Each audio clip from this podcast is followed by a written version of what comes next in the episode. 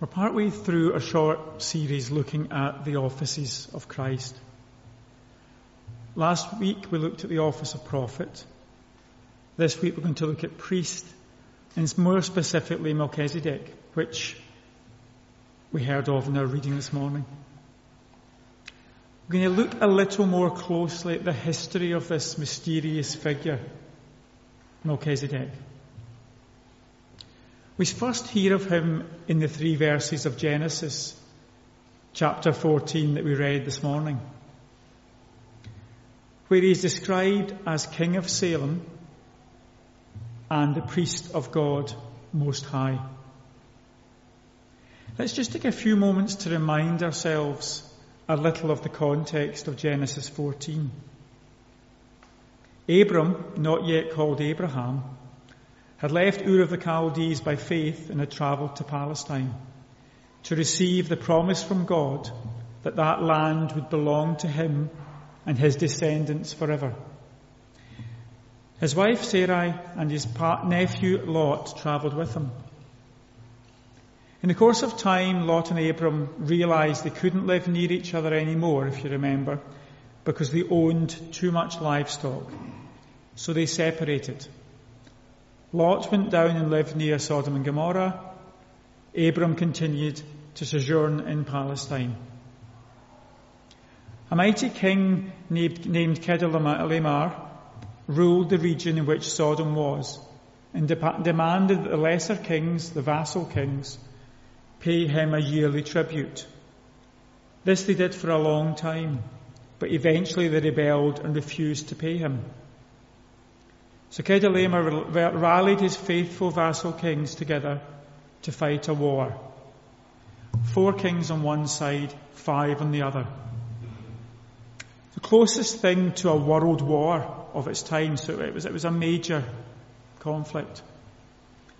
The kings of Sodom and Gomorrah were defeated by Chedorlaomer, and he and his allies captured Lot and many others.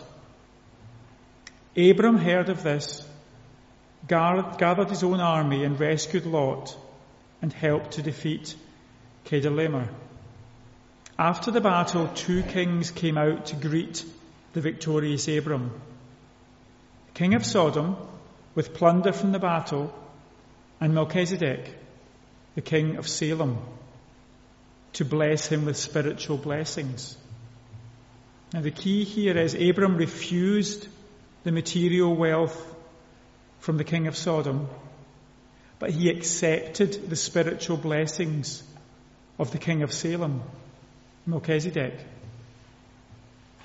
Abram, Abram accepting these blessings from Melchizedek is significant and it's something we'll look at in a little more detail later on. So after this first appearance in those three verses of Genesis, Melchizedek disappears, never to be heard of again until Psalm 110, verse 4, where the writer says that the Messiah would be a priest forever in the order of Melchizedek. So there's a connection between the Messiah and Melchizedek, in that the Messiah will be a priest like Melchizedek, we're told. And that's it. That's all the Old Testament says about this figure. Now that probably throws up some questions for us. Just who is this man? And what's so important about him? Why would the Messiah be like him? What makes him so special? We now turn to the New Testament and are reading today from Hebrews, the writer of Hebrews gives us some further insight, saying, although he was a son, about Jesus, although he was a son, he learned obedience from what he suffered. And once made perfect, he became the source of eternal salvation for all who obey him. And was designated by God to be high priest in the order of Melchizedek. So the writer says that Jesus was designated by God to be high priest in the order of Melchizedek. Now, at this point, you may well pause and think, I don't quite get that, it doesn't quite make sense. And that's okay because that's the exact position that the readers of Hebrews were in. They didn't quite get it either. Hence the letter to the Hebrews. Let's look a little at the context of Hebrews. Hebrews was written in the first century AD, probably about 64 AD or thereabouts. This was at a time when the church was under intense persecution. People were being martyred because of their faith. And it seems that these Jewish believers were being offered a way out of persecution if they would simply return back to their Jewish roots and practices. The author of Hebrews, we don't know for sure who that was, is writing to them to warn them not to do this. He explains to them that through Jesus, God has now established a new covenant by which people can belong to Him. It's this new covenant that actually explains and fulfills the purpose of the covenant that God instituted with, through Moses all those years ago.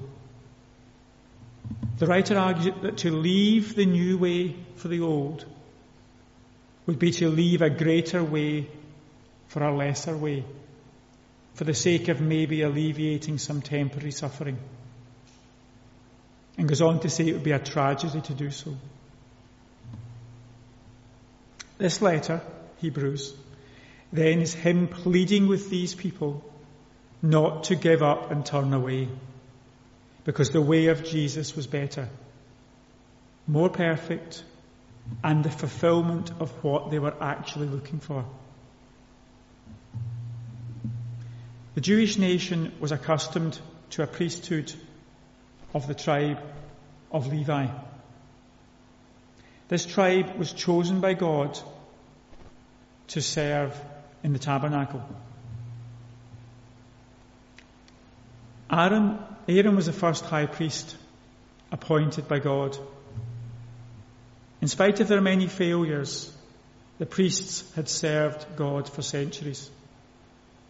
Generations of Jews had been born, grown up, and died under the law of Moses and the sacrificial system. Millions of lambs and sheep and goats and bulls had been sacrificed in an attempt to atone for our sin. The tabernacle of Moses had then given way to the temple of Solomon.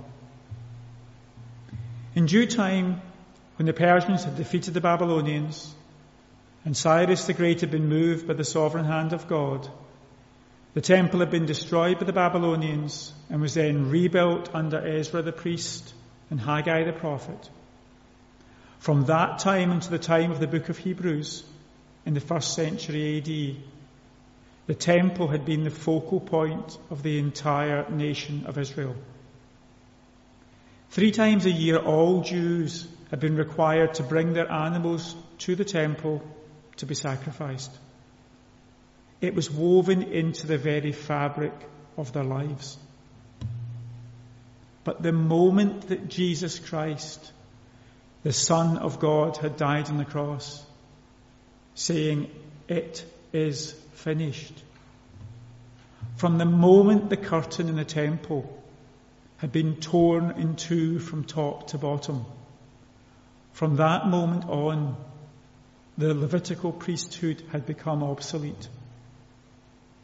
There is a new high priest, and his name is Jesus, a priest in the order of Melchizedek. Let's look just a little closer at what that actually means. What is the symbolism in this man, Melchizedek? Hebrews chapter 7 verses 1 to 3 tells us that Melchizedek was king of Salem and priest of God's Most High. So he was both king and priest. In the Old, Old Covenant, the throne and the altar were separated. The priests were all Levites, descended from Aaron. The kingship was given to Judah, all descended from David. Those persons who attempted to invade the priest's office were judged by God. But here's a man who had both offices, king and priest. Aaron never had that privilege. And it's important for us to note that Melchizedek is not some counterfeit priest. Scripture says he was priest of the Most High God. So his ministry was wholly legitimate. The prophet Zechariah prophesied of a day when God would combine those two offices. Zechariah 6 verses 12 and 13 says, Tell him this is what the Lord Almighty says.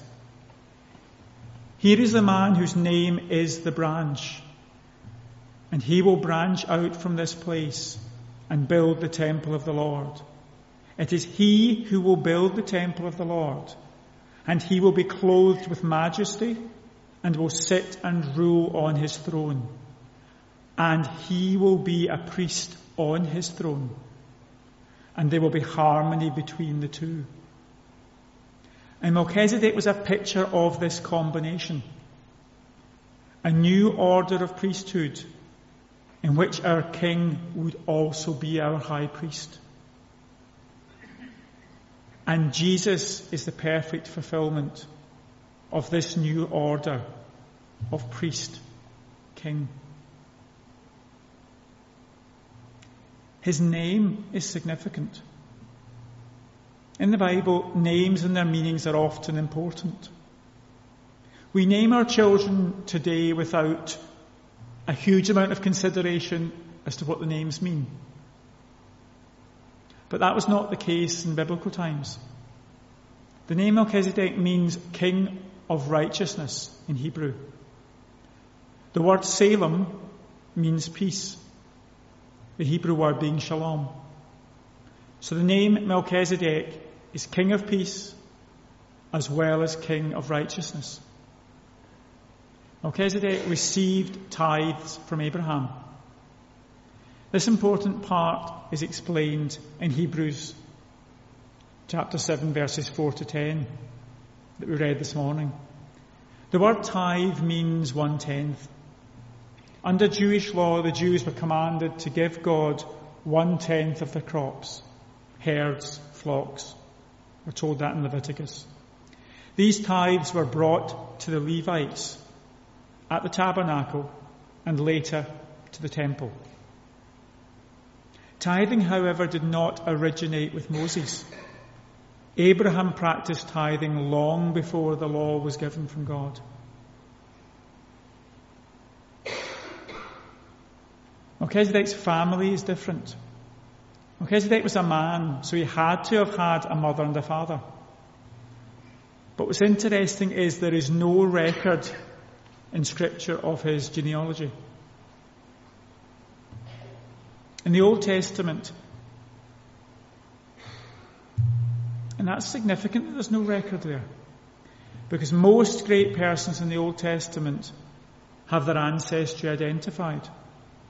It was especially important that the priests be able to prove their ancestry. Now, Melchizedek was not an angel. He wasn't some superhuman creature. Nor was he an Old Testament appearance of Jesus Christ. He was a real man, a real king, and a real priest in a real city. But as far as the record is concerned, he was not born, nor did he die. So in a sense, in this way, he's a picture of the Lord Jesus Christ, the eternal Son of God. Though Jesus Christ did die, Calvary was not the end. For he arose from the dead, as we heard in our children's video this morning. And today he lives in the power of an endless life. Since there's no account of Melchizedek's death, as far as the record is concerned, it seems like Melchizedek is still serving as priest and king. So it's another way in which he becomes a picture of what Christ would fulfill as the eternal Son of God. Neither Aaron or any of his descendants could claim to be without genealogy. They could not claim to have an endless ministry, nor could they claim to be both king and priest, like Jesus Christ. Melchizedek had authority to receive tithes and bless Abram. The greatest of Melchizedek is seen in the fact that Abraham chose to give him tithes from the loot of Nineveh. Abraham acknowledged the authority of Melchizedek. Furthermore, Melchizedek blessed Abram in a special way. Hebrews verse, chapter 7 verse 7 says, the less is blessed of the better. In giving Melchizedek tithes and receiving his blessing, Abraham affirmed the greatness of the king priest. The priesthood and the law were imperfect. The priests were imperfect men, performing imperfect sacrifices until they died and then someone else took over. No one could handle it forever. With the law, if you break it, whether by commission or by omission, you're condemned. If you follow all the rules, you'll end up thinking highly of yourself like the Pharisees did. And you'll end up condemned because of self-righteousness and pride. Either way, you're condemned. It's a perfect system that reveals our need, our desperate need for a Saviour. The writer of Hebrews then shows us that Jesus is of the order of Melchizedek because he is a priest not based on the law or his ancestry, but because he has an indestructible life and that Jesus is a better hope than the old way. Although this mysterious figure preceded Christ in history by 2,000 years, Melchizedek was made like the Son of God as a priest. It's a bit like that passage in John where John the Baptist says of Jesus, This is he of whom I said, He who comes after me has surpassed me because he was before me. Just think about that for a minute. Jesus was the original Melchizedek was the copy given in advance of Jesus' fulfillment. But how is that so? Because the priestly ministry of Jesus Christ existed in the mind of God before the very foundation of the world. Scripture tells us clearly that the Word was there in the beginning. Revelation chapter 13 verse 8 speaks of the lamb that was slain from the creation of the world. Since Jesus was the lamb that was slain from the creation of the world, this means the priestly ministry of Jesus was crafted in the mind of God before the creation of the world. This is the true priestly ministry. The only one that has ever really stood before God on behalf of all sinners. All other priests were, are merely types and shadows and patterns of reality. Melchizedek was a type of Christ. But Jesus is the true, the eternal, the first and final high priest the one who is able to save us, make us whole again.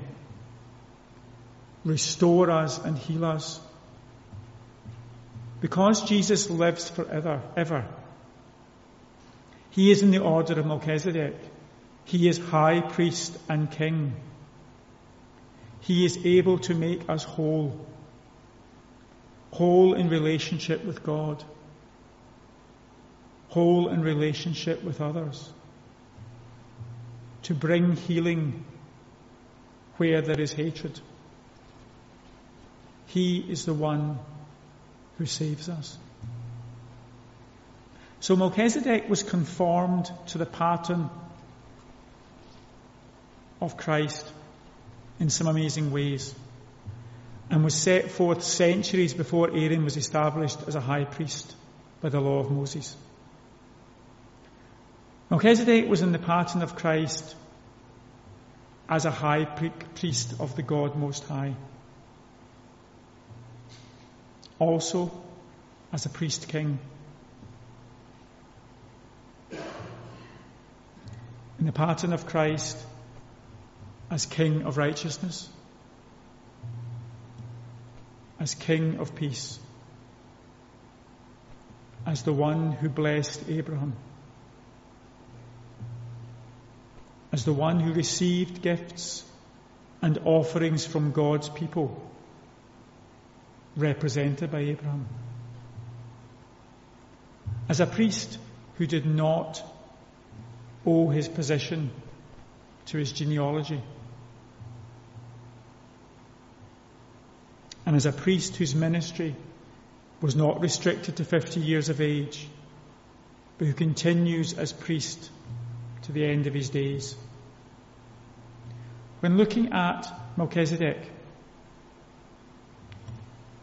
makes you wonder at the depth of Scripture and God's control over history. Just think.